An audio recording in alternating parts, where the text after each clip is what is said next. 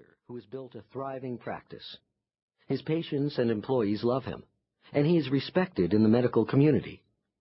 He has been working hard for many years, but he has not taken very good care of himself. He feels tired at the end of the day and doesn't have much energy for his wife and young children. In the last ten years, Bart has put on an extra fifteen pounds and doesn't feel quite as sharp as he once did. No one would notice his problems, but he can feel that he is clearly not his best self. Angela, thirty-eight, owns a boutique dress shop. She is happy, energetic, and a good businesswoman. Her employees adore her, and she has been in a stable marriage for fifteen years. One of her concerns is that both her father and her mother suffered from memory problems in their sixties, and she fears those same problems will happen to her. Marion, twenty-six, works in an ad agency. She is alternately a star and then the problem employee. At times she does wonderful work, and at other times she drives everyone crazy with her temper, moodiness, and unpredictability. She has been on the verge of being fired several times, but each time she pulled herself together and again did great work for a while. John, sixty-two, is a business professor at a major Southern California university. Over the years, he has been seen by others as successful, happy, and funny. After a seemingly minor fall from a ladder at his home two years ago, he just hasn't been himself. It has been hard for him to describe the difference, and no one else seems to notice it. For the first time, he finds himself late grading papers, more distracted at meetings, and a bit more irritable with his wife. What do Bart, Angela, Marion, and John have in common with one another and with millions of others? They are successful, competent people who need to optimize their own brain function to be at their best. Bart has an overworked, stressed, malnourished, and tired brain. Angela has a brain at risk for early dementia. Marion has a brain that has erratic storms of activity. And John hurt his brain in a fall. All their brains are functional, but they need to be tuned, balanced, and properly nourished to remain in excellent health. Without this regimen, they are all at risk for brain deterioration that, although subtle, will rob them of their best abilities and potential. Here are the basic principles that Bart, Angela, Marion, and John, and the rest of us need to keep in mind. The brain is involved in everything you do.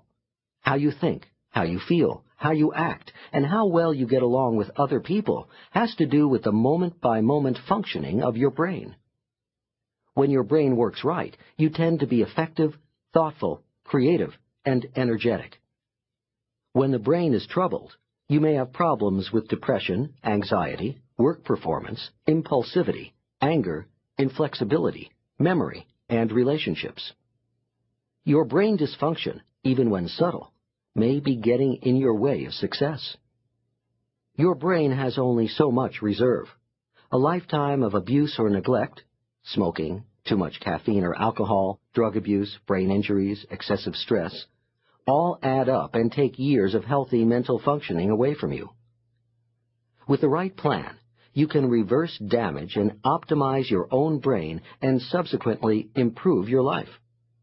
You and your brain can be better than you are, even if you are already in good shape.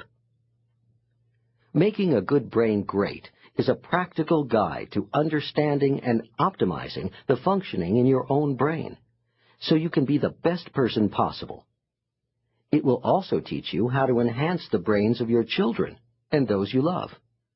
Unfortunately, many of the things that we do as parents, partners, and friends that we think are loving, such as encouraging people to eat second helpings, are actually harmful to brain function. The book is divided into two parts. Part one, a basic primer on the brain, will explain why it is essential to love and nurture the brain and how it is intimately involved in all you do. It outlines the nine basic principles of the Amen Clinics, chapters one through nine. Part two contains the Amen Clinic program for making a good brain great. These practical strategies and exercises are based on real-life experience with thousands of people. It will also teach you when and how to seek professional help if brain problems need more extensive evaluation and treatment, such as John's minor brain injury and Marion's emotional brain storms. The ultimate lesson in this book is for you to learn how to love, respect, and care for your brain, as you would love, respect, and care for a cherished child or grandchild. When you develop this deep sense of caring for your brain, you will be more likely to protect and nurture it, so that over time it will help you be effective in love, work, and all you do. The problem. Most people do not consider caring for their brain to be an essential aspect of good health.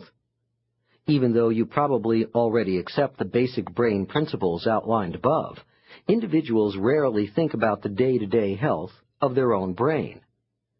Until they came to our clinic, Bart, Angela, Marion, and John never gave their own brains much thought, or considered how they work or how to keep them healthy. It is rarer still for people to actively exercise and nourish them. Schools teach no required classes on practical brain science for everyday living, yet the brain is more important than geography, economics, algebra, literature, and world history combined. In fact, the brain is the place where all this knowledge lives. Without much forethought, people pollute their brains with caffeine, cigarettes, alcohol, and drugs, and by living in toxic cities. Without knowing they're doing it, they hurt their brains by hitting soccer balls with their heads, playing tackle football, snowboarding, and skiing without helmets, or riding motorcycles, even with helmets. People stress their brains by working at an ever-frenzied pace, holding on to resentments from the past, not getting enough sleep, and driving in nightmare traffic. And without realizing it, people deprive the brain of proper nutrients, eating fast food diets, and not using appropriate supplements. Brain dysfunction is the number one reason people fail at school, at work, and in relationships. After all, the brain is the organ of learning, working, and loving. When the brain is ineffective, so are we. The promise. By taking simple steps to balance and optimize your brain function, you will be able to enhance and take better control of your life.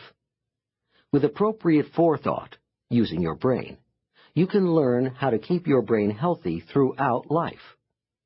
My goal has been to write a practical, easy-to-read book that will teach you the latest neuroscience research on how to achieve the best brain function possible, your ultimate brain.